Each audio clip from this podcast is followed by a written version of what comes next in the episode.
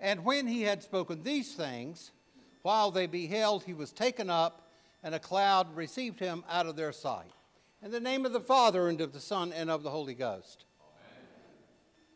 It would be easy, simple, uh, to pass over the ascension of our Lord uh, and jump right into Pentecost, especially since uh, that seems to be where the action picks up again. Uh, and maybe the cosmology that we have here is embarrassing.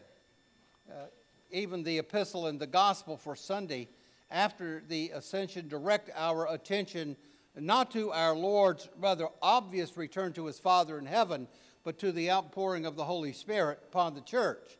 After all, uh, his departure, his going away, uh, as, it is, uh, as John puts it in his gospel, was a natural unfolding of the story's plot. Uh, we've seen over and over again these last few Sundays after Easter uh, that our Lord was raised materially uh, from the dead. And Luke is careful to point out to his readers uh, more than one time that Jesus presented himself to his disciples after his resurrection and continued uh, to do so and continued to teach his disciples right up until the day that he was taken up. Now, that's a phrase that Luke is using. According to Luke's account in Acts, at the end of that period, uh, Jesus and his disciples once again gathered together at uh, Mount Olivet one last time. The word that Luke uses uh, here, uh, that we have translated come together, literally means, literally means sharing salt, uh, which suggests, to my mind anyway, uh, that they were sharing one last meal together. Uh, not unlike the picnic. Uh, not that yesterday was last meal, but not unlike the picnic we had yesterday. Uh, people coming together for a special event like that. Uh, and in fact, the Aramaic verb uh, for eating, salt, had come to mean simply eating together. I had thought about that before, that at Olivet, they shared, not only departed, but they, they, they shared a meal together as well. Uh, and that is certainly consistent, isn't it, with what Luke says uh, that over this 40 day period he showed himself to his disciples and offered proofs, again, the word that Luke uses, proofs of his corporeality after his resurrection. Now, now at this point, uh, you can see in your mind's eyes them standing together outside of Jerusalem. Jesus commissioned them to go into the whole world and preach the gospel he told them to wait in Jerusalem until the Paraclete, the Comforter, is come upon them.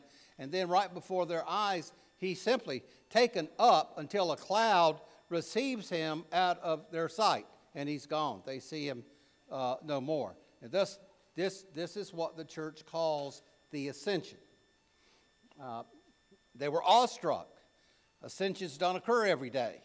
They stood there, apparently gawking with their mouths open uh, until two men in white, according to Luke, uh, addressed them, two men who were standing there, and uh, uh said, uh, Ye men of Galilee, why stand ye gazing into the heavens?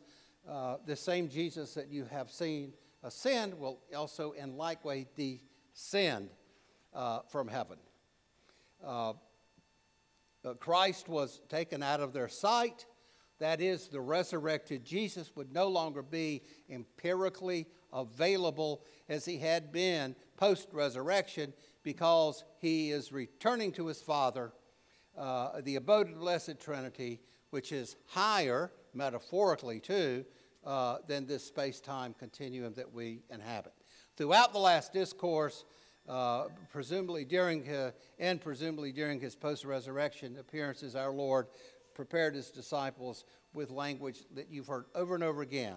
A little while and I am with you, uh, and, and, you, and, then a little while and you shall not see me, and again a little while you shall see me because I go to the Father.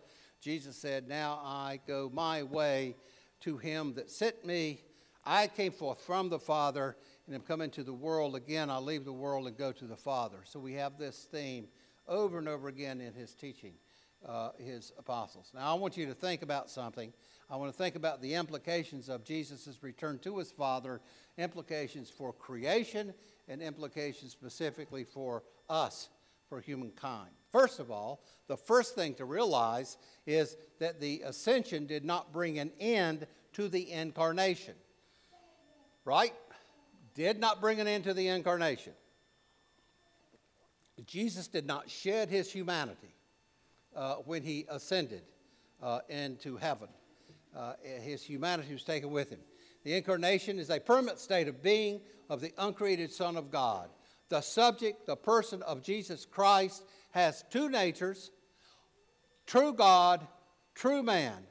Jesus is not two persons, he's one person, one human, divine person.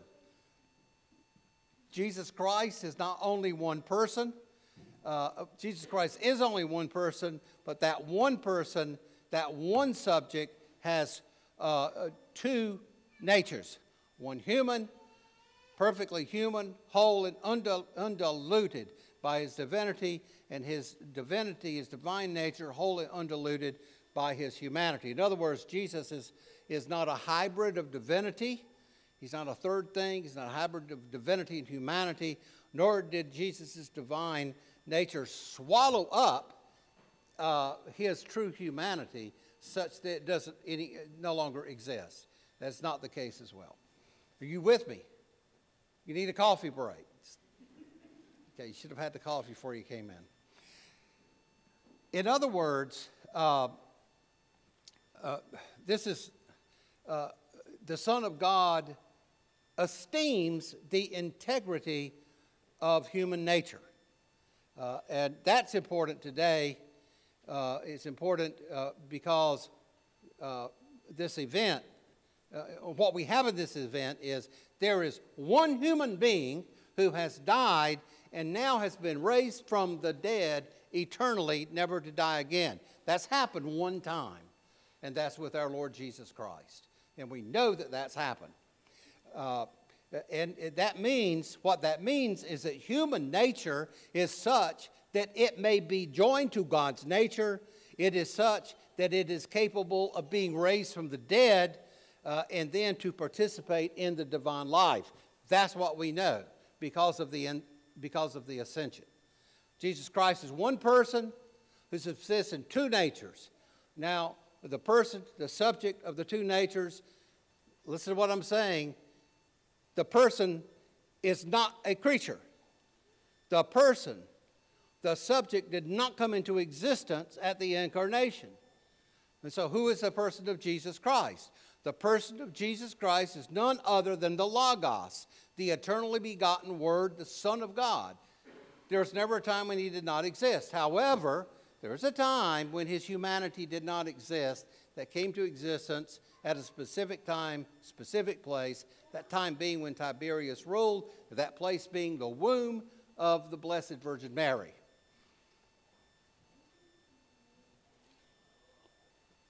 He became flesh of the Holy Ghost by Mary. Uh, and the fact that that could happen uh, is very big news indeed. Now, what it means is that there is a, there is a fundamental compatibility between the creature and his creation. It means that the uncreated world of the Father has become the subject, the person of a human nature by assuming it into his life, by making it its own, without destroying it and altering it. And that's an important piece of this. He's become the person uh, who has a human nature. God has a true human nature, and, and he has that human nature such that the human nature is not changed into something else. This is important for us. Uh, as well, eschatologically, when we go to heaven, we're not going to be turned into angels.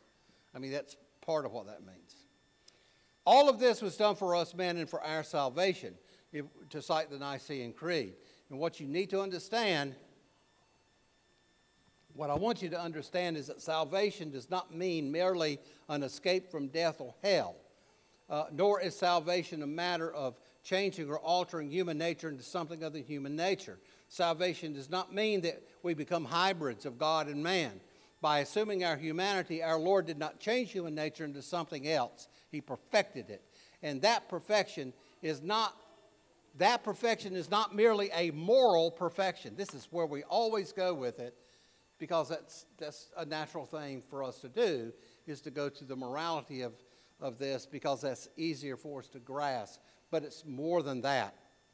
It is absolutely uh, true that conforming our behavior to the model of Jesus Christ is necessary to follow him. But that's not the end game. The end game, the perfection of our nature, which is an action of grace, is participation in the life of God. It is that is the end game. End game. The vision of God, the beatific vision, seeing God Himself in all of His beauty and infinity, in a manner of speaking, through His own eyes. That's our telos, our destiny, and that is our common vocation. Uh, in this, Jesus is the pioneer of our faith. He has demonstrated by his incarnation that human nature is open to God and open to being assumed by God, capable of participation in, in his life. So you remember this, heard it a hundred times or more, and we'll hear, you'll hear it more in the future too. Grace does not destroy nature. Grace perfects nature. Grace perfects nature. It doesn't destroy nature. And a formula that I have used that helps me think about this the Creator entered into the life of His creation, right? As a creature, right?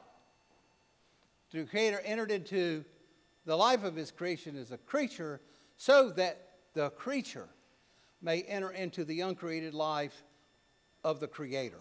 That's our destiny. That's the telos. That's why we exist. That's what we're moving for. That's the whole message in a nutshell.